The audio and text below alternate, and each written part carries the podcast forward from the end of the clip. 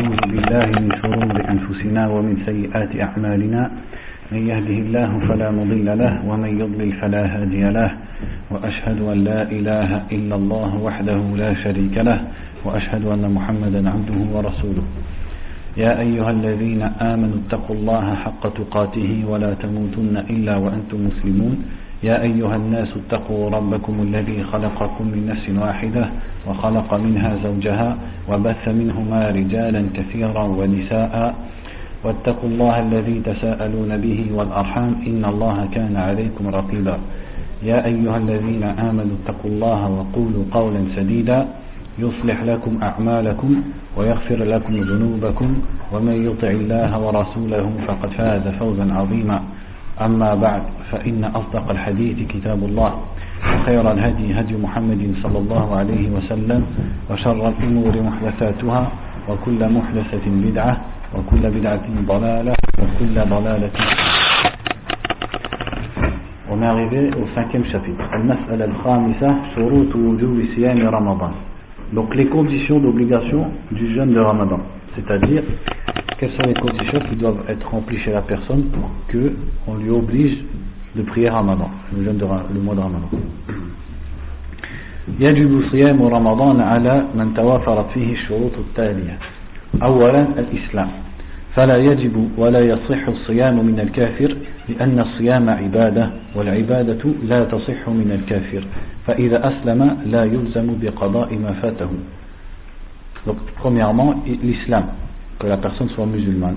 Donc, elle n'est pas obligatoire et elle n'est pas acceptée d'un kafir. Car le jeûne est une ibadah et l'adoration n'est pas acceptée d'un kafir. Et lorsqu'il se convertit à l'islam, on ne lui demande pas de rattraper tous les mois de ramadan qui sont passés dans sa vie. De ça, on peut en conclure aussi. Des fois, il y en a qui posent la question est-ce que je peux ouvrir mon, ma boulangerie ou est-ce que je peux ouvrir mon restaurant pendant, le ramadan? Et euh, donc, le frère Ammar, il nous a dit qu'il avait posé la question à Sheikh Ali Nasser Faqihi, donc c'est un grand savant de la ville de Médine, et il lui a dit que bien sûr c'était licite d'ouvrir toute la journée, parce que les non-musulmans, ils ne font pas ramadan, et on leur demande pas de faire ramadan. Donc on peut leur vendre à manger. Et en plus, on peut même rajouter parce que les gens ils peuvent acheter parce que leur femme elle est indisposée, ou ils peuvent acheter parce qu'ils sont dispensés du jeûne à cause de la maladie, ils peuvent acheter parce qu'ils sont diabétiques, ils ne jeûnent pas, ils peuvent acheter parce qu'ils sont en voyage. Donc il y a beaucoup de raisons qui font qu'il y a des gens qui mangent la journée. Donc en tout cas, le cheikh il a dit que c'était licite d'ouvrir une restauration pendant la journée. ثانيا البلوغ فلا يجب الصيام على من, من لم يبلغ حد التكليف لقوله صلى الله عليه وسلم رفع القلم عن ثلاثة هذا الحديث رواه أبو داود وصححه الألباني رحمهم الله. فذكر منهم الصبي حتى يحتلم ولكنه يصح الصيام من غير البالغ لو صام إذا كان مميزا. وينبغي لولي أمره أن يأمره بالصيام ليعتاده ويألفه. Donc deuxièmement, la puberté, al-boulour. Donc le, le jeûne n'est pas obligatoire à celui qui n'a pas atteint le l'âge de ce qu'on appelle le taklif, c'est-à-dire la responsabilité vis-à-vis des ordres d'Allah. Et conformément au hadith qui dit, la plume est levée quant à trois personnes. Et dans les trois personnes, il a cité as-sabi hatta le petit jusqu'à ce que yahtalim, c'est-à-dire qu'il connaisse l'éjaculation. Mais le jeûne, il est obligatoire, il est, pardon, il est accepté de lui s'il jeûne, à condition qu'il soit moumayiz. Moumayiz, en fait, c'est là où le petit, il n'est pas encore balir, mais il est moumayiz, donc c'est un intermédiaire.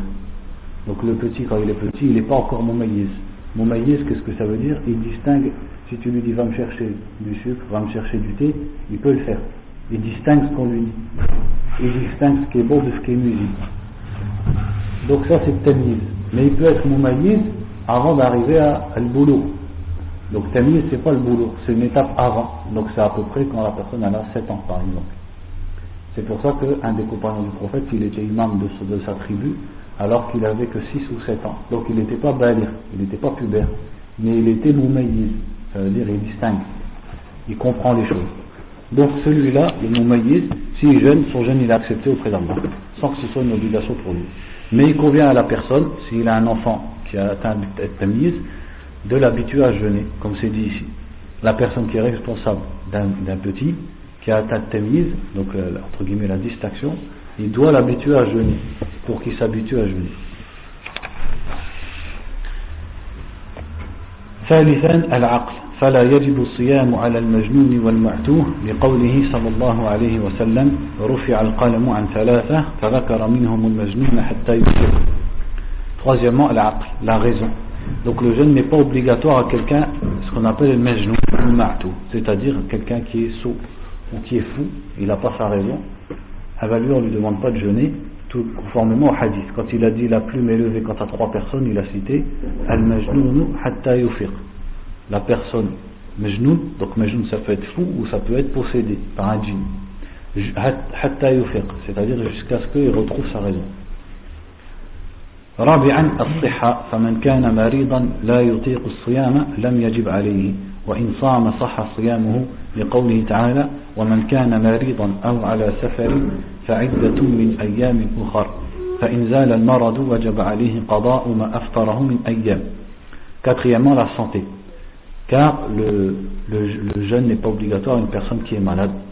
Et s'il jeûne, c'est quand même accepté de lui. Et Allah dit, quant à celui c'est-à-dire si vous êtes, ou plutôt quant à celui qui est malade ou qui est en voyage, qu'il rattrape des jours équivalents, un nombre de jours équivalent. Et bien sûr, si la maladie part de la personne, elle doit rattraper les jours de jeûne qu'elle a manqué. Ça, on va le voir après dans des chapitres comment on rattrape le jeûne.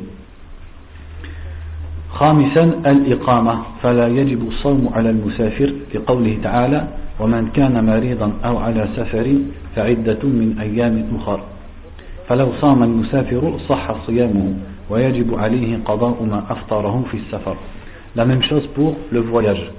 C'est-à-dire, une des conditions pour que le jeûne soit obligatoire, c'est l'iqama. L'iqama, c'est d'être chez soi, de ne pas être en voyage. Sachant que les gens, ils sont en deux catégories. Il y a al-muqim et al-musafir. Certains, ils ont rajouté une troisième, al-mustawtin, mais la réalité c'est qu'il n'y a que deux, euh, deux divisions chez les gens. Soit, soit la personne elle est moussafir, elle est en voyage, soit elle est muqim, elle est chez elle. Il n'y a pas une troisième catégorie. Et même si elle n'est pas chez elle, mais elle est dans un autre endroit, et elle est restée pour un but, c'est-à-dire elle y reste, et pour une certaine durée qui est assez longue, sans avoir vraiment l'intention de rentrer chez elle, etc., etc., elle peut être considérée, selon des conditions qu'on étudie dans le chapitre du voyage, comme muqim. Ou alors pour la plupart des fuqaha, s'il dépasse 4 jours. Ça y est, il est considéré muqim. Pourtant, c'est pas chez lui, mais il est muqim parce qu'il est plus vraiment en voyage. Il est resté assez longtemps dans la région où il a voyagé. Donc pareil, le voyageur c'est comme le malade. Il, doit, il devra rattraper les jours qu'il aura manqué en voyage. Et s'il jeûne, c'est accepté de lui. al-khulu min al wal-nifas. فالحائد والنفساء لا يجب عليهما الصيام بل يحرم عليهما Sixièmement, le fait que la femme ne soit pas indisposée par des règles ou par un nifes, c'est-à-dire le sang qui sort après la grossesse. Donc, ces deux femmes, celle qui a ses règles et celle qui a les, les, le sang qui est après la grossesse, il leur est pas obligatoire, mais même il leur est interdit de prier. De, pardon, de jeûner. لقوله صلى الله عليه وسلم أليس إذا حاضت لم تصلي ولم تصم فذلك من نقصان دينها Et la preuve, c'est le hadith du prophète sallallahu alayhi wa sallam quand il, quand il a dit que les femmes, elles étaient naqisat wa aqlin wa din. Les femmes, elles étaient réduites dans leur raison et dans leur religion. Et quand les femmes des sahaba, elles ont dit pourquoi, il a dit, n'est-ce pas que l'une d'entre vous, lorsqu'elle a ses règles, elle ne jeûne pas et elle ne prie pas. Donc ça, ce hadith, c'est la preuve que la, la femme indisposée, elle ne jeûne pas et elle ne prie pas, et même ça lui est interdit. Et ça c'est dans Sahih al-Bukhari. ويجب القضاء عليهما لقول عائشة رضي الله عنها كان يصيبنا ذلك فنؤمر بقضاء الصوم ولا نؤمر بقضاء الصلاة et il leur est obligatoire de rattraper le jeûne qu'elles ont manqué car Aïcha anha lorsque une femme lui a dit pourquoi la femme qui a ses règles rattrape son jeûne mais elle ne rattrape pas sa salat? Et Aïcha anha lui a répondu anti Est-ce que tu es Harouriya C'est-à-dire parmi Al-Khawarij. Parce que Al-Khawarij, ils imposent à la femme qui était indisposée de rattraper les prières qu'elle a manquées pendant ses règles. Donc de ça, ils sont sortis du consensus des compagnons du prophète. Et Aïcha lui a répondu Cela nous arrivait à l'époque du prophète, c'est-à-dire d'être réglé pendant la période de jeûne, et on nous ordonnait de rattraper le jeûne et on ne nous ordonnait pas de rattraper la salat. C'est-à-dire, regardez, elle lui a pas, elle n'est pas rentrée entre guillemets dans sa question. La femme, elle lui a demandé pourquoi. C'est-à-dire, c'est comme si elle disait, c'est quoi la sagesse dans le fait que la femme, elle rattrape pas ses salats, mais elle rattrape son jeûne. Et Aïcha, qu'est-ce qu'elle lui a répondu? Ça, c'est en relation avec ce qu'on dit ce matin. C'est-à-dire, quand on nous demande c'est quoi la sagesse qu'il y a dans un ordre, nous, on répond premièrement, c'est un ordre. C'est ça la sagesse déjà. c'est qu'Allah, il nous l'a ordonné, même si on ne comprend pas pourquoi, on ne sait pas pourquoi, on le fait. Ça, c'est la plus grande des sagesses. Et si après on connaît la sagesse qu'il y a derrière un ordre ou une règle, eh bien tant mieux. Et là, elle ne lui, a pas expliqué pourquoi vraiment. Elle lui a simplement dit, c'est ce qu'on nous ordonnait à l'époque du prophète sallallahu alayhi wa sallam. Et ça, ça suffit à un vrai croyant. Que ce soit l'ordre d'Allah. Même s'il ne sait pas pourquoi. Pourquoi il y a une différence et pourquoi la femme, elle rattrape pas ses salats, mais elle rattrape son jeûne. Aïcha n'a pas répondu. Elle a dit, c'est comme ça qu'on nous a ordonné, point. Et ça, c'est dans Sahih Muslim. المسألة السادسة ثبوت دخول شهر رمضان وانقضاؤه La sixième question, donc, euh, comment, on rentre, comment on rentre dans le mois de Ramadan C'est-à-dire par quoi on affirme que le mois de Ramadan a commencé et comment il se termine. يثبت دخول شهر رمضان برؤية الهلال بنفسه أو بشهادة غيره على رؤيته أو إخباره بذلك. فإذا شهد مسلم عدل برؤية هلال رمضان ثبت بهذه الشهادة دخول شهر رمضان. لقوله تعالى فمن شهد منكم الشهر فليصمه ولقوله صلى الله عليه وسلم إذا رأيتموه فصوموه. C'est-à-dire يعني إذا رأيتم الشهر. ولحديث ابن عمر رضي الله عنهما أخبرت النبي صلى الله عليه وسلم برؤية رمضان فصامه وأمر الناس بصيامه. رواه أبو داود والحاكم. Donc, le mois du, du Ramadan, il commence avec la vision de la lune. Parce qu'à la fin d'un mois lunaire, donc la lune, elle n'apparaît plus. Donc elle commence le mois en, elle commence le mois en réapparition. Quand la, lune réapparaît, c'est un nouveau mois. Donc quand on voit la lune, c'est un nouveau mois de Ramadan. Par rapport au mois, c'est le mois de Shaban qui est fini et le mois de Ramadan qui commence.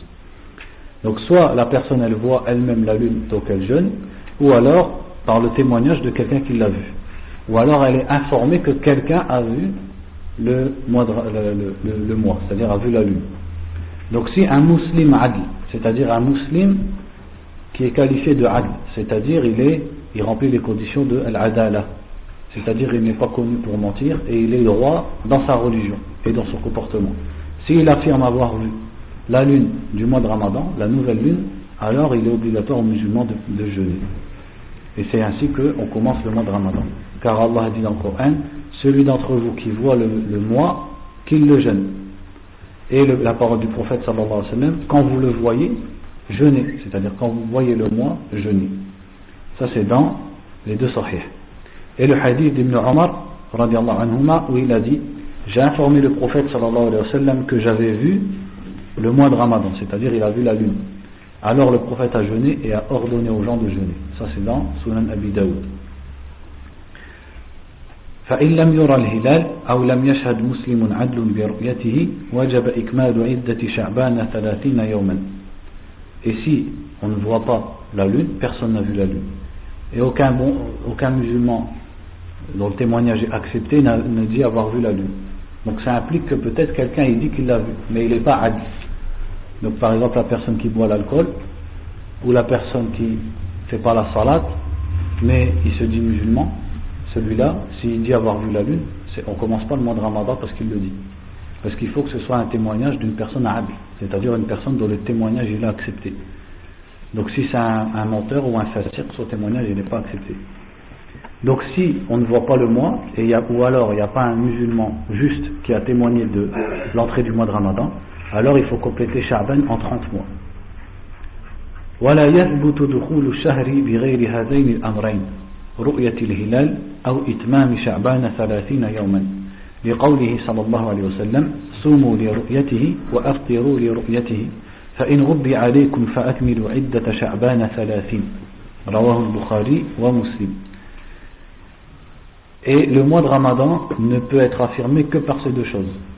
C'est-à-dire la vue, le témoignage d'un musulman qui a vu la lune, ou alors le fait qu'on n'ait pas vu la lune et on ait complété Charben 30 jours. Et le mois musulman, le mois lunaire, il ne peut pas dépasser 30 jours. Donc forcément, c'est que le lendemain, c'est Ramadan. Et c'est que ces deux choses-là qui peuvent affirmer l'entrée du mois de Ramadan. Et la preuve à ça, c'est le hadith qui dit Jeûnez si vous le voyez et rompez le jeûne quand vous le voyez, c'est-à-dire quand vous voyez le mois qui est après Ramadan. Et si, c'est-à-dire s'il vous est caché, c'est-à-dire vous ne voyez pas le mois, alors complétez Sha'ban en 30 jours. Donc ici, ça nous prouve que ce sont les deux seuls moyens que la religion a imposés. Et que tous les autres moyens, ils ne sont pas légiférés et ils ne sont pas pris en compte. Comme par exemple les calculs. Les calculs, le fait de dire donc. Il règle à fond Descendre ou monter parce que, Sur,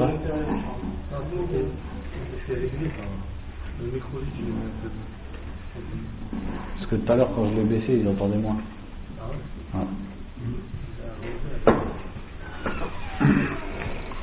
Donc, comme par exemple les calculs, que parfois on fait un an à l'avance. Comme vous voyez sur les calendriers, que le mois de Ramadan, il va rentrer tel jour. Ça, ça peut pas être quelqu'un qui l'a vu, puisque c'est six mois à l'avance ou un an à l'avance. Et c'est pas non plus parce qu'on a complété Sha'ban en 30 jours. Donc ça suffit pas pour, pour déterminer un jour.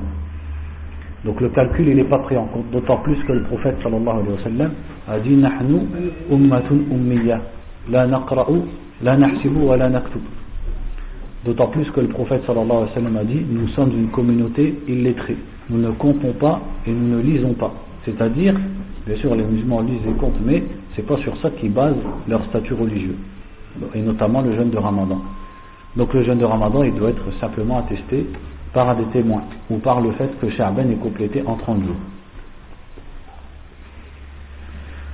Après, bien sûr, la question qui revient tous les ans, c'est est-ce que je suis l'Algérie, le Maroc, l'Arabie Saoudite, le Pakistan, l'Indonésie, l'Afghanistan, l'Amérique, l'Angleterre, la France? En fait, la question, elle est simple. Il faut savoir, premièrement, que Irtilaf ou ça existe dans l'islam. Le fait que des pays peuvent diverger sur le jeûne. Ça, ça existe. Il n'y a rien ni dans le Coran, ni dans la Sunna, ni dans le consensus des savants qui dit que la communauté tout entière d'Indonésie jusqu'au Maroc, elle doit jeûner le même jour. Au contraire, il y a des choses qui prouvent l'inverse. C'est qu'à l'époque des compagnons, donc c'est arrivé avec Ibn Abbas et un autre compagnon, je ne sais plus lequel, donc ils se sont croisés, l'un il avait jeûné à Médine et l'autre il avait jeûné en Syrie. Et en discutant, ils se sont rendus compte qu'ils n'avaient pas jeûné le même jour. Et ils ont continué leur vie comme ça, c'est-à-dire ils ne sont pas fait de reproches et ils pas et l'autre il n'a pas ordonné à tout, son peuple de rattraper le jour qu'ils avaient manqué. Pourquoi? Parce que Ibn Abbas a dit c'est comme ça qu'on a été ordonné. Quand on voit la lune, on jeûne. Donc en Syrie, ils ne l'avaient pas vu, ils n'ont pas jeûné, tout simplement. Il n'y avait pas de. Donc nous en France, il y a des gens qui se sont mis à la tête des musulmans. Même s'ils sont ce qu'ils sont. On le sait très bien comment ils sont. Mais à partir du moment où ils ont pris la responsabilité, et ils disent qu'ils voient la lune et que le mois de Ramadan il est rentré, nous on suit ce qu'ils disent et c'est tout. Et ça c'est ce que les ulama ils conseillent, notamment Cheikh Saleh Al-Fawzan. Pourquoi je dis Cheikh Saleh Al-Fawzan? Parce que sa fatwa elle est traduite en français, donc vous avez pu la lire. Hafidahullah. Où il dit, même si, il dit c'est responsable, c'est eux qui ont pris la responsabilité. C'est eux qui ont mis ça sur leur dos. Et jusqu'à preuve du contraire, c'est des musulmans. Qu'ils soient Ahl Sunnah ou pas, ça c'est autre chose. Mais en tout cas, c'est des musulmans. Donc à partir du moment où tout ce groupe atteste que le mois de Ramadan a commencé, on gêne avec eux.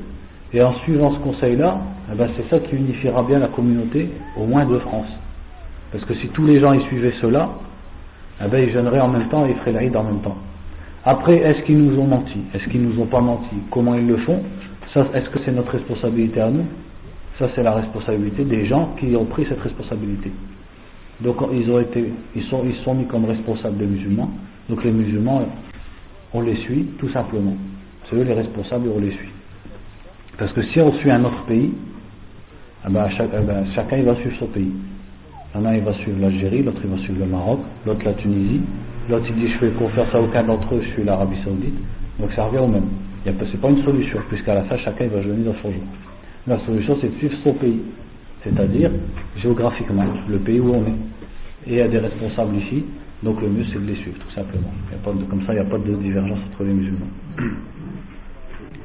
ويثبت انقضاء رمضان برؤية هلال شهر, شهر شوال بشهادة مسلمين عدلين فإن لم يشهد مسلمان عدلان برؤية الهلال وجب إكمال عدة رمضان ثلاثين يوما Quant au mois de Sha'ban, c'est-à-dire la fin du mois de Ramadan, ça, ça demande deux témoins qui voient la lune. Et s'il n'y a pas deux témoins de confiance musulmans justes qui ont vu la lune du mois de Shawwal, alors on continue le Ramadan en 30 jours, tout simplement. Donc la différence avec le début du mois, c'est que là il faut deux témoins, alors que pour le mois de Ramadan, il faut simplement un témoin.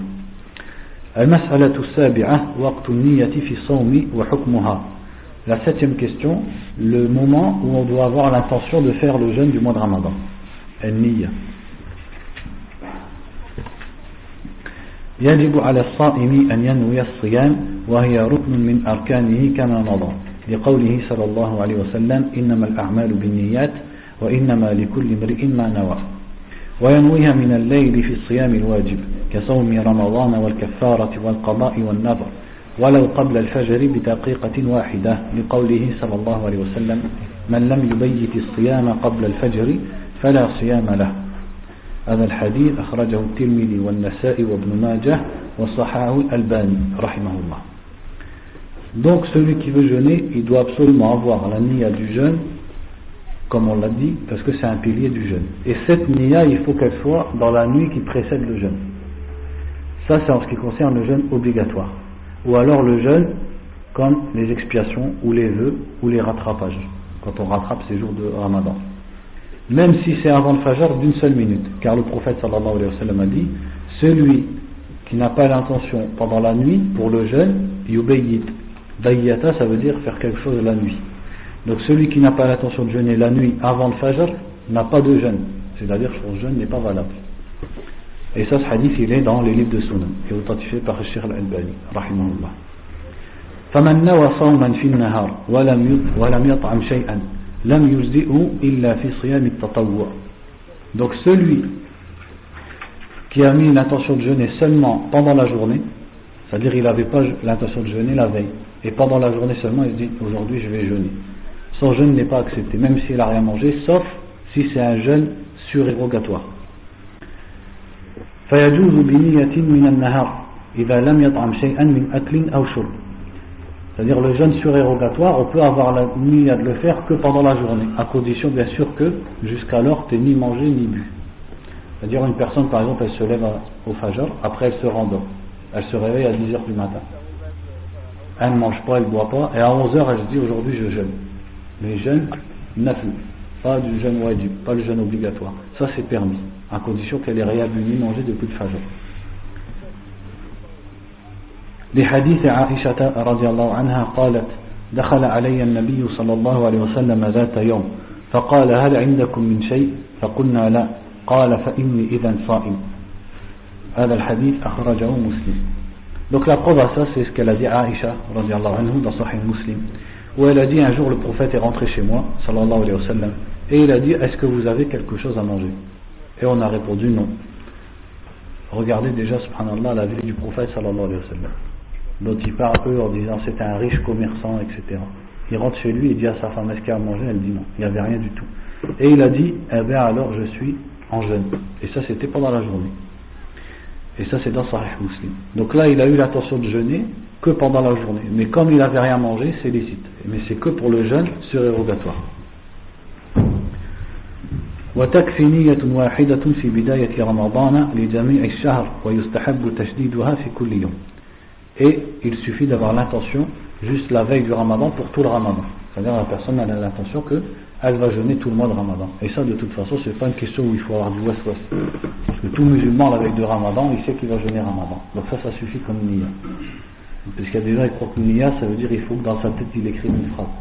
Je vais faire le jeûne de C'est pas ça niya. Niya, tes actes ils prouvent la niya. Comme il disait l'imam Ahmed rahimahullah le fait qu'une personne fasse les ablutions, elle marche vers la mosquée, c'est ça sa niya. Si on lui dit où tu vas, il va pas dire je vais au garage. Alors qu'il a, fait le wudu, il va vers la mosquée. C'est évident qu'il va vers la salat. Donc pareil pour le jeûne du mois de Ramadan. Donc la personne, il suffit, mais ils disent, si tous les soirs il y pense et il remet une pour le lendemain, c'est préférable. En fait, s'ils disent ça, c'est parce que il y a une divergence entre les savants. Certains ils ont dit qu'il faut qu'ils formulent l'intention tous les jours. Donc en fait, pour sortir de cette divergence, la personne elle y pense tous les soirs à jeûner là. Mais comme on a dit, ça de toute façon, c'est pas vraiment une question qui se pose. Parce que tous les jours, le musulman pendant le ramadan, il sait très bien que le lendemain il jeûne. Il n'y a pas besoin de formuler une phrase. C'est-à-dire qu'on dit formuler une phrase dans sa tête.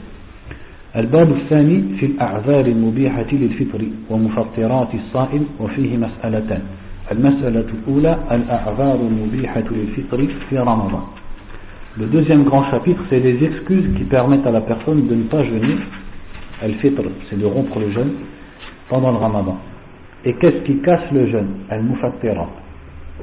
Donc c'est deux questions. La première question, c'est les excuses qui rendent licite à la personne de rompre le jeûne pendant le mois de ramadan. Al-awwal, al-marad wal-kibr. المرض والكبر الكبر c'est l'orgueil الكبر ça veut dire la vieillesse المرض والكبر فيجوز للمريض الذي يرجى برؤه الفطر فإذا برئ وجب عليه قضاء الأيام التي أفطرها donc la maladie et la vieillesse ça c'est la première excuse donc la, la, le malade qui espère guérir peut rompre son jeûne quand on dit qu'il espère guérir c'est parce que celui qui n'espère pas guérir lui bien sûr il rompt son jeûne mais l'expiation elle va être d'une autre sorte que celui qui espère guérir. C'est-à-dire on va prendre une personne par exemple, elle a euh, une maladie comme le diabète, donc c'est une longue maladie. Donc elle sait que ça va rester des années. Et ce diabète il a un point où il l'empêche de jeûner. Donc celle-là son expiation, c'est pas comme celui qui attrape la grippe pendant une semaine pendant le ramadan. Celui-là il sait qu'il va guérir dans une dizaine de jours. L'expiation elle sera autre, il devra rattraper son jeûne. Alors que l'autre non, s'il espère jamais guérir, et il a une maladie qui fait que s'aggraver, une maladie chronique, alors celui-là, eh ben, il, nourrira un pauvre à la place de chaque jour. Donc, et, ce, et lorsque il guérit, il lui est obligatoire de rattraper les jours de jeûne qu'il a manqués.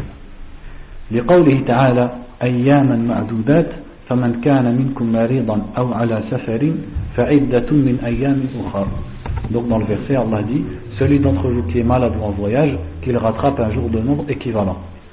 وقوله تعالى فمن شهد منكم الشهر فليصمه ومن كان مريضا أو على سفر فعدة من أيام أخرى et la même phrase elle dans un autre verset ça c'est dans le Baqarah verset 184 et 185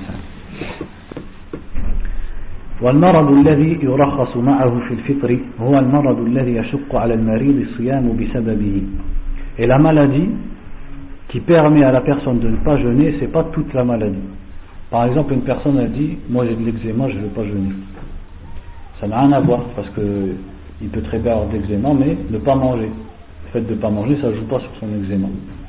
Ou alors la, personne elle a une maladie à son pied. Ça, ça n'a rien à voir avec le fait de ne pas manger. Donc la maladie qui, qui peut, c'est-à-dire avec laquelle la personne peut rompre le jeûne, c'est la maladie qui fait souffrir si elle jeûne. Donc toutes les maladies qui sont en rapport avec la santé générale plutôt, comme euh, on a cité par exemple le diabète, pour ceux dont le diabète est un peu euh, poussé, etc. etc.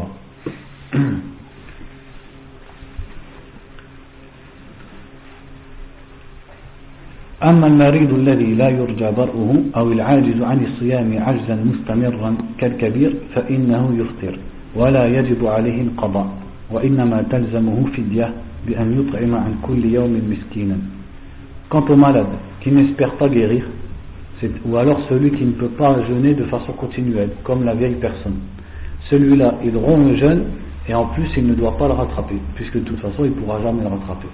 Mais il doit faire une fidia, c'est-à-dire une compensation, qui est de nourrir pour chaque jour un pauvre. Pour chaque jour qu'il a rompu, il nourrit un pauvre à la place.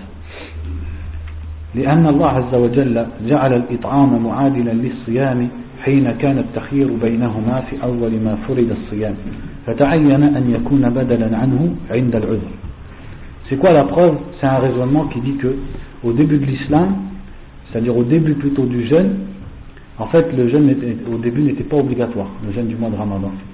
Mais Allah a laissé le choix aux, aux musulmans. Celui qui voulait le faire, il jeûnait, et celui qui ne voulait pas le faire, il devait rattraper. C'est-à-dire au lieu de jeûner un jour, il nourrit des pauvres. Donc comme ça c'était au début de l'islam et après Allah l'a rendu obligatoire de toute façon, eh bien, le fait de compenser en nourrissant un pauvre, c'est resté pour celui qui a une excuse pour rompre le jeûne. يقول الإمام البخاري رحمه الله وأما الشيخ الكبير إذا لم يطق الصيام فقد أطعم أنس بعدما كبر عاما أو عامين عن كل يوم مسكينا وقال ابن عباس ابن عباس رضي الله عنهما في الشيخ الكبير والمرأة الكبيرة لا يستطيعان أن يصوما فليطعما مكان كل يوم مسكينا هذا في صحيح البخاري كتاب الصيام Donc là, il cite l'imam al-Bukhari dans son sahih. Quelqu'un il va dire que c'est étonnant que l'imam al-Bukhari il dise des paroles, des règles dans son sahih alors que c'est qu'un livre de hadith. Si on prend Sunan Abu Daoud ou Sahih Muslim, c'est des hadiths compilés. Mais le Sahih Bukhari, il a une distinction en plus. C'est vraiment un livre d'application, de fiqh. C'est pour ça, autour des hadiths, parfois il cite des paroles de fuqaha. Et ça, c'est vrai de toute façon, même dans les sunan, dans certaines, comme Sunan al-Tirmidhi, des fois à la fin de hadith, il dit, ça c'est l'avis de la majorité des ulama, ou ça c'est l'avis de Ahmed et Ishaq, etc. Donc en plus des hadiths, il cite de quoi comprendre le hadith. Donc l'imam al-Bukhari, il cite aussi des, des, règles. Et son livre, en vérité, c'est un livre de fiqh.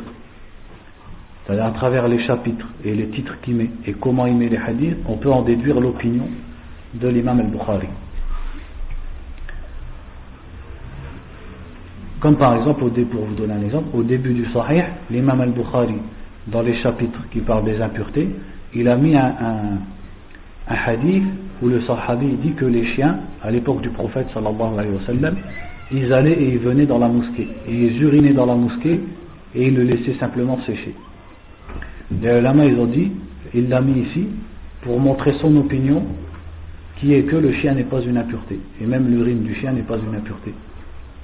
Simplement l'impureté, c'est, ou alors ce qu'il faut nettoyer, c'est sa salive quand elle est dans un récipient. Donc ça, l'imam Bukhari, c'était son opinion, comme c'était l'opinion de l'imam Malik, rahimahullah, que le chien n'est pas une impureté, même son urine n'est pas une impureté, et même sa salive. Mais simplement, on doit la nettoyer parce que le hadith le dit, sans que ce soit une impureté. Contrairement aux autres ulama qui disent que l'urine de chien c'est une impureté, ainsi que sa salive. Et d'autres encore qui vont plus loin et qui disent, donc c'est l'autre extrême, qui disent que tout le chien est une impureté, complètement. Ça c'est juste un exemple pour vous montrer comment dans le classement des hadiths et les chapitres on en déduit les opinions d'Imam al-Bukhari. Donc l'imam al-Bukhari il a dit quant à la vieille personne, un sheikh al-kabir, et qui ne peut pas faire le jeûne, eh bien Anas radiallahu anhu, après qu'il ait vieilli, pendant un an ou deux, a donné à manger pour chaque jour à un pauvre, c'est-à-dire en compensation du jeûne. Et Ibn Abbas a dit à propos de la vieille personne et de la vieille femme qui n'arrive pas à jeûner, qu'il donne à manger pour chaque jour qu'ils n'ont pas jeûné. Donc ça c'est dans Sahih al-Bukhari. Donc regardez comment l'imam al-Bukhari, qu'est-ce qu'il a utilisé ici? Est-ce que c'est des hadiths? Ça c'est pas des hadiths marfoua. Ce n'est ni des paroles du prophète, ni des approbations du prophète, ni des gestes du prophète. C'est des gestes de qui? Des compagnons du prophète. Donc il a dit, quant à la vieille personne qui ne peut pas jeûner, eh bien Anas a dit ça, ça, ça. Tout de suite il répond avec un afar d'un compagnon du prophète. Donc ça c'était la voix des salaf et des fuqaha dans les premiers siècles dans le fiqh. Quand ils n'ont pas un hadith sur une question, ils regardent tout de suite qu'est-ce qu'ils ont fait les compagnons du prophète. C'est comme la fatwa où l'imam Ahmed rahimahullah, quelqu'un lui dit est-ce que l'homme il peut couper sa barbe L'imam Ahmed, il a même pas répondu oui ou non. Il a dit tout de suite, Abdullah ibn Omar prenait el-qabda, ce qui dépassait de qabda, c'est-à-dire il prend avec sa main, il coupe. Tout de suite, il a répondu avec Abdullah ibn Omar a fait. Pourtant, c'est pas un prophète, mais c'est un compagnon. Et on a été ordonné de suivre et de comprendre notre religion selon ce que les compagnons ils ont fait. Et l'homme, il a répondu à l'imam Ahmed, mais est-ce que le prophète nous a pas dit, laissez pousser vos barbes Et il a dit, c'est comme ça qu'on fait pousser nos barbes. Comme, on ne peut pas faire mieux que les compagnons. Comme, les compagnons ils ont appliqué l'ordre du prophèt, nous on l'applique. Donc regardez, ça c'est pour vous montrer que le, ce qu'on appelle Hujjiyat Athar al-Sahaba fil fiqh. La force d'argumentation des affaires des compagnons dans le fiqh. Puisque c'est évident que les versets du Coran et des hadiths, c'est des arguments dans le fiqh. Mais c'est moins évident pour les paroles des compagnons. Parce que certaines personnes, elles pourraient dire, oui, mais les compagnons, c'est pas des prophètes. Donc quand il dit quelque chose, dans le fiqh, qu'est-ce qui me pousse à le suivre? Ce qui pousse à le suivre, c'est que, on sait que les compagnons, ils ne faisaient rien dans la religion sans imiter le prophète sallallahu alayhi wa sallam. Ça, c'est la première chose. Donc quand un compagnon il fait quelque chose, comme ici Anas ou Ibn Abbas sa parole, on, pense qu'ils l'ont tiré du prophète sallallahu alayhi wa. Et même s'ils ne pas tiré du prophète, donc ça serait un ijtihad de leur part. Et si c'est un ijtihad de leur part, alors il y a deux solutions. Soit un compagnon a dit quelque chose et les autres l'ont contredit, ou soit ils l'ont laissé faire. S'ils l'ont laissé faire, c'est qu'ils sont d'accord avec lui. Et s'ils sont d'accord avec lui, donc c'est qu'ils ont acquiescé. Et l'acquiescement des compagnons sur l'ijtihad d'un compagnon, donc ça prouve que cet avis il est accepté, puisque c'est que ça devient comme un consensus. Même si eux l'ont pas tous dit, mais ils l'ont accepté, donc c'est un consensus. Ou soit ils ont divergé. S'ils ont divergé, là, on doit, revenir à la balance, c'est-à-dire on doit peser entre leurs paroles. Mais tant qu'ils n'ont pas divergé, comme ici le fait d'Anas, quand il était vieux, au lieu de jeûner, il rompait le jeûne, et en échange, il donnait à manger pour chaque jour à un pauvre. Ça, cet acte, il n'a pas été rapporté d'un compagnon qui l'a contredit. Donc, ça nous laisse supposer deux choses. Soit Anas, il le connaissait du prophète, sallallahu alayhi wa sallam, et alors il n'y a pas de problème, ou soit c'est un ijtihad de sa part. Donc à partir du moment où c'est une question à ijtihad, est-ce qu'il vaut mieux prendre l'ijtihad de Anas ou nous-mêmes essayer de trouver une autre opinion que celle de Anas? Vous avez compris Est-ce qu'on pourra trouver une opinion meilleure que celle de Anas Sachant que les autres compagnons, on ne sait pas ce qu'ils ont dit dessus. On n'a que l'opinion de Anas. Pourquoi on va aller en chercher une deuxième de quelqu'un qui est venu après les compagnons du prophète? Donc c'est pour ça que dans les quatre madhab, les paroles et les actes des compagnons du prophète, c'est une preuve, comme les hadiths, mais avec des conditions. À condition que ça ne contredise pas un hadith du prophète sallallahu alayhi wa sallam, et à condition que, quand le compagnon a fait un acte ou a dit une parole, les autres compagnons ne lui ont pas, ne l'ont pas contredit et ne lui ont pas reproché. S'ils lui ont reproché, alors ça devient une divergence comme les autres entre les compagnons, et on a besoin d'une balance et d'indices pour euh, faire tarjih, c'est-à-dire voir d'entre les compagnons qui a dit vrai. Et encore même dans ça, il faut savoir que certains parmi les ulama, ils, font euh, leur façon de faire tarjih dans la divergence des sahaba, elle est euh, catégorique. Ils disent par exemple, si c'est un des quatre califes qui a divergé avec un autre compagnon, on prend automatiquement ce qu'il a fait un des quatre califes, sans réfléchir et sans chercher est-ce que son acte il est plus proche des, des c'est-à-dire des règles de l'islam ou pas? Pour vous montrer un peu l'importance des, actes et des paroles des compagnons jusque dans le fiqh. Donc là, il a dit que Anas, quand il était vieux, à la fin de sa vie, pendant un ou deux ans, il rompait le jeûne et à la place, il donnait pour chaque jour qu'il avait reçu à un pauvre. Il nourrissait un pauvre. Et Ibn Abbas a dit pour le vieux et la vieille personne qui n'arrive pas à jeûner, qu'il donne à manger pour chaque jour à un pauvre. فيطعم العاجز عن الصيام عجزا لا يرجى زواله بمرض كان أو كبر عن كل يوم مسكينا نصف صاع من بر أو تمر أو أرز أو نحوها من قوت البلد ومقدار الصاع كيلوان وربع تقريبا وربع تقريبا فيكون الإطعام عن كل يوم كيلو جرام ومئة, ومئة وخمسة أو عشرين جراما تقريبا Il dit donc celui qui est incapable de jeûner à cause d'une incapacité qui va rester, c'est-à-dire une incapacité continuelle, comme la maladie ou la vieillesse, alors celui-là il nourrit pour chaque jour nisfu sa. Ça c'est une mesure, la, moitié d'un sa, en blé ou en date ou en riz ou en quelconque autre nourriture du pays où il vit. C'est-à-dire ce qui est voulu, c'est la nourriture que les, gens ils ont l'habitude de manger dans le pays où ils vivent.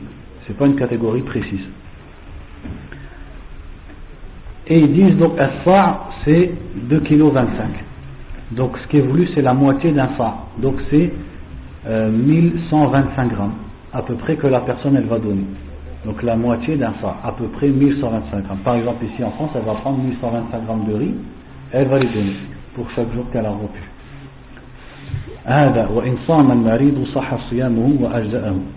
Donc ils disent, et si le malade jeûne quand même, son jeûne est accepté.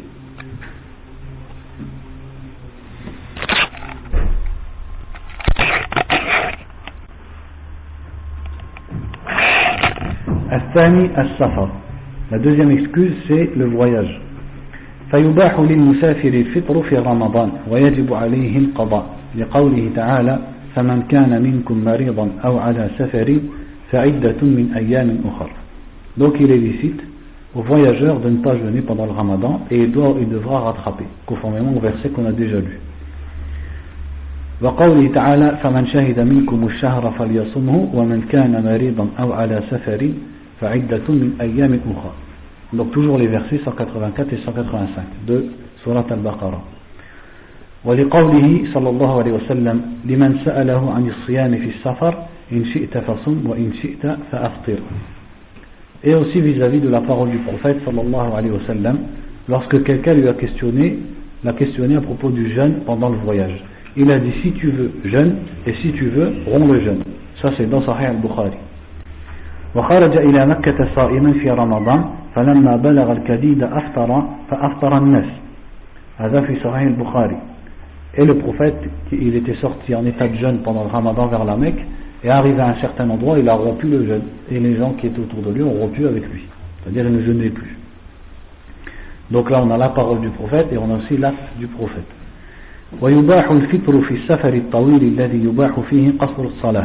Donc ce qui est voulu par le voyage qui permet de rompre le jeûne, c'est le voyage qui permet aussi de, de raccourcir les salats, c'est-à-dire le voyage qui est considéré dans la religion. وهو ما يقدر بثمانية وأربعين ميلا أي حوالي ثمانين كيلومترا Et ici, ils ont choisi de dire c'est à peu près 48 000, c'est-à-dire 80 km. Donc là, ils ont choisi la parole des fuqaha de différents, de certains madhahib, qui ont précisé la distance du voyage. Et ils ont dit c'est 80 km. Même si certains authentificateurs, en vérité, ça c'est une certaine précaution. Parce que quand tu dis aux gens 80 km, tu permets que, ça, ça permet qu'ils ne vont pas s'amuser à jouer avec la salade du voyageur. Mais, si on regarde vraiment le Coran et la Sunna, il n'y a rien qui a vraiment délimité la distance du voyageur, comme il l'a dit Ibn Taymiyyah, rahimahullah et comme il l'a répété, le Cheikh al Il n'y a rien réellement dans les, dans les versets du Coran ni dans les hadiths qui nous dit qu'il y a une distance au-delà de laquelle on ne doit pas rompre le jeûne ou on ne doit pas raccourcir les salats. Certains hadiths ils nous parlent d'une distance, c'est-à-dire le prophète arrivé à telle distance, il a commencé à jeûner. Et c'est même parfois des distances qui sont plus courtes que celles qui est citées ici, comme dans Sahih al-Bukhari. Mais rien ne dit que s'il avait fait moins ou plus, il aurait raccourci sa salat ou pas. C'est-à-dire le prophète ne l'a pas dit. Ce qu'il nous a dit le prophète, c'est qu'en voyage, on peut raccourcir les salats et rompre le jeûne. Après, il n'a pas déterminé une distance. Donc le fait que lui-même ait fait de voyage de telle ou telle distance, ça c'est son acte. Rien ne dit que s'il avait moins, il n'aurait pas rompu le jeûne ou il n'aurait pas raccourci ses salats. Donc on en reste au voyage. Donc certains ulama comme Ibn Taymiyyah ou Sheikh al-Husaymin, ils disent ça revient à l'urf. C'est-à-dire si la personne, dans ce que les gens voient comme un voyage, est en voyage, elle se considère en voyage. C'est-à-dire c'est un peu comme la coutume. Et ça, donc ça, ça peut changer d'un endroit à un autre et d'un moment à un autre. Ce qui était un voyage il y a mille ans, peut-être pour nous c'est pas un voyage. Peut-être toi juste pour manger un kebab, tu vas faire une distance que pour eux à l'époque c'était un voyage. Tu vas faire 20 km. Alors que pour eux, à l'époque, s'ils partaient à 20 km, ils prenaient des bagages. Alors que toi tu les fais en en un quart d'heure. Donc c'est plus, c'est pas un voyage. Quelqu'un qui partirait chez sa sœur pendant deux jours à 20 km, on va pas lui dire que es en voyage. Il est à côté, des fois il reste presque dans la même ville ou dans la même agglomération en faisant 20 km. Donc là c'est pas un voyage. Par contre elle part à 200 km dans une autre ville. Là c'est un voyage et elle va rester un jour, deux jours, trois jours. Là on peut, on peut considérer que c'est un voyage. Donc ça, après c'est chacun il a son cas. C'est-à-dire le mieux pour sortir de des histoires de voyage, de distance, de temps, premièrement c'est de revenir à cette parole des authentificateurs, qui disent il n'y a ni vraiment de distance, ni vraiment de durée, qui est citée dans le Coran et la, Sunna. Le Coran et la Sunna, ils nous ont juste dit quand la personne elle voyage, elle peut raccourcir ses salats et rompre le jeûne. Après, à chacun de voir quand est-ce qu'il se considère en voyage. Quand est-ce que la société où il vit considère son voyage comme étant réellement un voyage. Et celui qui a un doute, eh ben, il a qu'à demander à des étudiants ou à des savants. Comme ça, il sort de ce doute.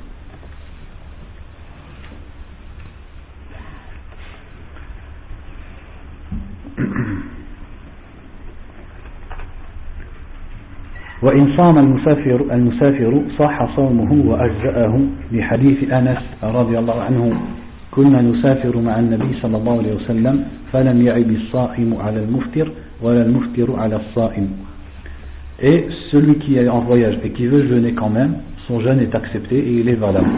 Car Anas a dit, anhu, nous voyagions avec le prophète sallallahu alayhi wa sallam, et celui qui jeûnait ne faisait pas de reproche à celui qui rompait le jeûne.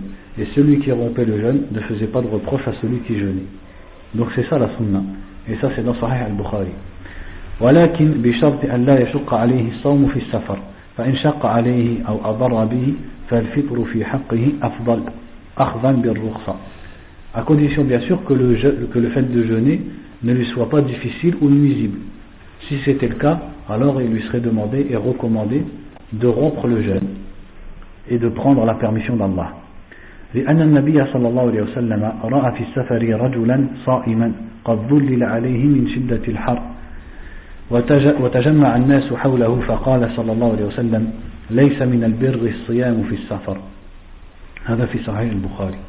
Et le prophète avait vu un homme qui était qui s'était évanoui à cause de la chaleur et les, les gens étaient regroupés autour de lui et ça c'était en voyage et cet homme jeûnait. Et quand le prophète il a vu ça, donc cet homme il jeûnait en voyage et il est tombé dans les pommes, le prophète sallallahu alayhi wa sallam a dit il ne fait pas partie du bien le fait de jeûner pendant le voyage. Donc eux si vous voulez, quand on regarde le raisonnement du livre, ils ont regroupé toutes les preuves.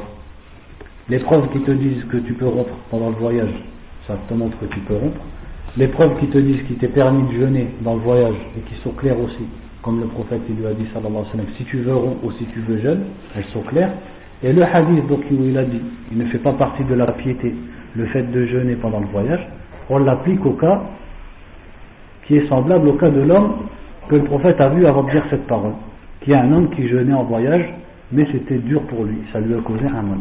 Dans ce cas-là, on dirait à la personne ne jeûne pas, mais rend le jeûne.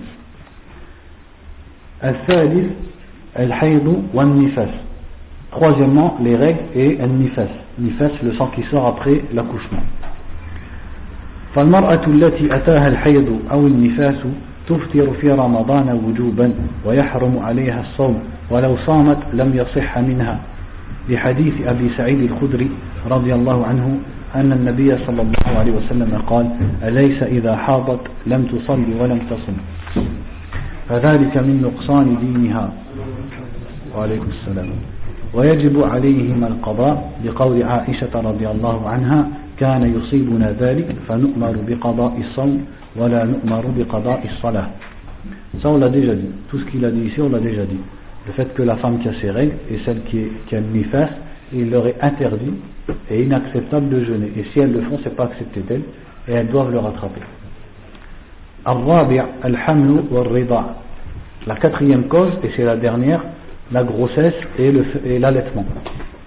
فالمرأة إذا كانت حاملا أو مرضعا وخافت على نفسها أو ولدها بسبب الصوم جاز لها الفطر donc la personne qui serait enceinte ou qui allait un enfant si elle a peur pour elle-même ou si elle a peur pour l'enfant qu'elle a dans son ventre ou qu'elle allait il lui est licite de ne pas jeûner et de rompre le jeûne لما رواه أنس رضي الله عنه قال قال رسول الله صلى الله عليه وسلم إن الله وضع عن المسافر شطر الصلاة والصوم وعن الحبلى والمرضع الصوم et conformément au hadith de Anas où le prophète sallallahu alayhi wa sallam a dit Allah a, a c'est-à-dire il lui a enlevé entre guillemets il a enlevé au voyageur la moitié de sa salat et son jeûne c'est-à-dire le voyageur il raccourcit sa salat de moitié et il a le droit de ne pas jeûner et à la femme qui est enceinte et à celle qui allait le jeûne c'est-à-dire Allah a enlever le jeûne à la femme qui est enceinte et celle qui allait.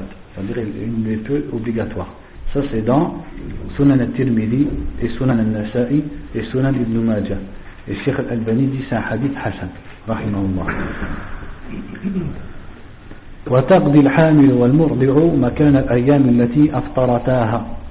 Et bien sûr, les deux doivent rattraper les jours de jeûne qu'elles auront pu. Ça c'est si elles auront pu le jeûne par peur pour leur propre personne. Alors, elles sont comme le malade en fait. Elles rattrapent simplement les jours qu'elles ont manqué. فإن خافت الحامل مع ذلك على جنينها أو المرضع على رضيعها أطعمت مع القضاء عن كل يوم مسكينا Si avec ça, elle a peur pour le petit, c'est-à-dire elle a rompu par peur pour sa propre personne et aussi par peur pour le petit. Donc soit le petit qui est dans le ventre, soit le petit qu'elle allait. Alors en plus, elle nourrit pour chaque jour un pauvre. Pour chaque jour qu'elle a rompu. لقول ابن عباس رضي الله عنهما والمرضع والحبلى إذا خافتا على أولادهما أفطرتا وأطعمتا هذا في سنن أبي داود وصححه الألباني وروي مثله عن ابن عمر أيضا Donc ça c'est conforme à la fatwa d'Abdullah ibn Abbas et qui a aussi été rapporté de Abdullah ibn Umar où il a dit anhuma, la femme qui allait et la femme qui est enceinte si elles ont peur pour leur enfant elles rompent le jeûne et elles donnent à manger en compensation donc là c'est le cas où elles ont peur pour le petit. Elles donnent à manger. Donc bien sûr elles rattrapent. Donc il y a deux cas. En fait on va dire il y a trois cas. Si elle a seulement peur pour elle-même elle rattrape ses jours de jeûne. Si elle a peur pour elle-même et pour le petit elle rattrape ses jours de jeûne et elle donne à manger à un pauvre pour chaque jour rompu. Mais si elle a rompu, elle a seulement peur pour le petit. Elle a quand même rompu des jours, donc il faut qu'elle les rattrape. Donc en fait, il n'y a que deux cas. Soit elle va, on va juste lui demander de rattraper ses jours, ça c'est si elle a rompu, par peur pour sa propre personne. Soit elle a peur en plus pour le petit, ou que pour le petit. Donc là, elle va en plus de rattraper les jours de jeûne, nourrir un pauvre pour chaque jour rompu. فتلخص من ذلك أن الأسباب المبيحة للفطر أربعة السفر والمرض والحيض والنفاس والخوف من الهلاك كما في الحامل والمرضع Donc il dit, pour résumer, on voit que les causes qui rendent licite la rupture du jeûne sont quatre. Le voyage, la maladie, les règles et un nifas. Et aussi la peur de mourir, comme c'est le cas de la femme enceinte et de celle qui allait. Donc on continue, c'est après l'Asr, Inch'Allah quand on fera qu'est-ce qui casse le jeûne. On fera aussi ce qui est recommandé et ce qui est déconseillé pendant le jeûne. سبحانك اللهم وبحمدك أشهد أن لا إله إلا أنت وأستغفرك وأتوب إليك. شكرا.